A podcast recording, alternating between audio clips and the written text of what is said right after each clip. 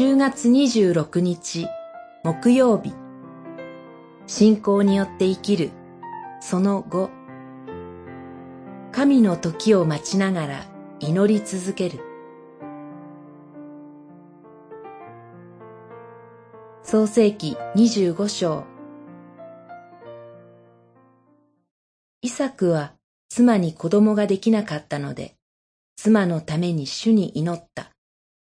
その祈りは主に聞き入れられ、妻リベカは身ごもった。二十五章二十一節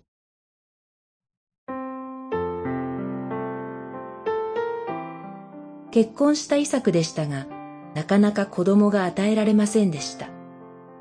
そのため、イサクは妻のために主に祈りました。その祈りは聞き入れられ、妻は身ごもりました。26節には、リベカが子を産んだ時、イサクは60歳であったと書かれています。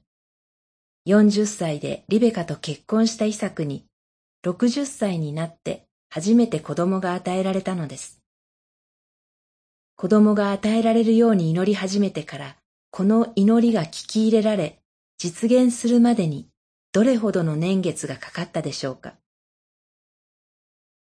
私たちも日々様々なことを祈ります。中にはずっと祈り続けていることもあります。しかし、祈ることをやめてしまったことも一度ならずあるのではないでしょうか。聞き入れられ、実現するまで期限を考えずに祈り続けることは容易ではありません。私たちは請求に祈りの結果を求めることがあります。